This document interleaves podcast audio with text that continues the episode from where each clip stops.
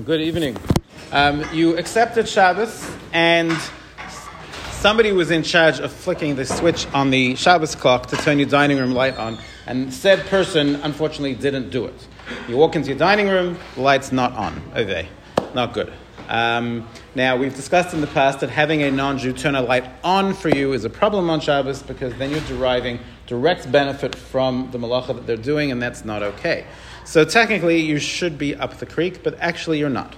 Why not? Because for the first half hour or so after Shkia, what we call Ben Hashmashos, you're actually allowed to have a guy do malacha for you, even potentially malacha doiraisa during Ben Hashmashos.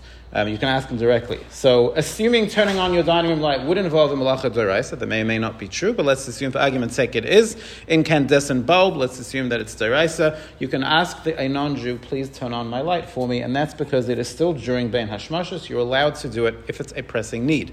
Um, but it has to be really a pressing need. It has to be something that, that you need. I don't know if checking this, you forgot to check the sports score. I don't know if that's going to quite cut it. Some people might say it would, but uh, I don't know if Chazal would agree with that.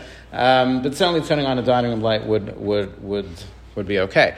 Um, that being said, if, it's, if you're about a couple of minutes before nightfall, before whenever it says on your luach, um, at that point you would, you would not be able to. And the reason why you'd not be able to is because we know there's a concept called Tosefes Shabbos. It's supposed to add to Shabbos. Now, you add to Shabbos technically right before nightfall. That's never relevant to us because we take on Shabbos before Shkia.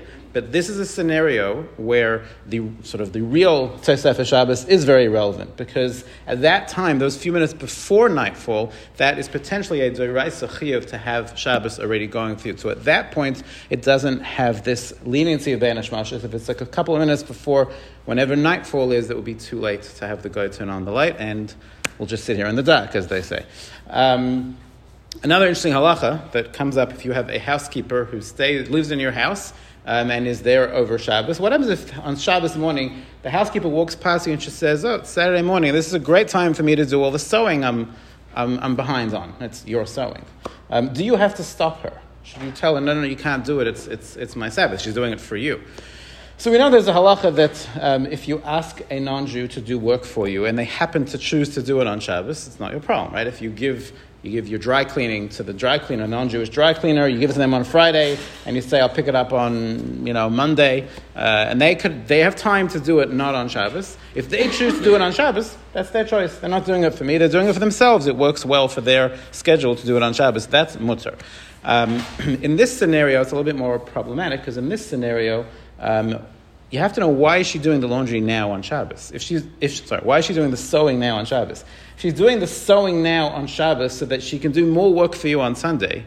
So then that is not that's not for herself. She's doing that for you.